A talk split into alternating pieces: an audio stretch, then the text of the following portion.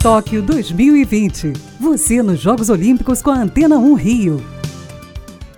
Os nadadores brasileiros que disputarão as Paralimpíadas tiveram o primeiro contato com a piscina do Centro Aquático de Tóquio. O local é a sede da natação nos Jogos Paralímpicos. Os atletas foram conhecer as instalações e treinar na piscina em que vão acontecer as disputas por medalha. As competições da natação começam na próxima quarta-feira, um dia antes da cerimônia de abertura das Paralimpíadas. É o Boletim Tóquio 2020 na Antena 1 Rio.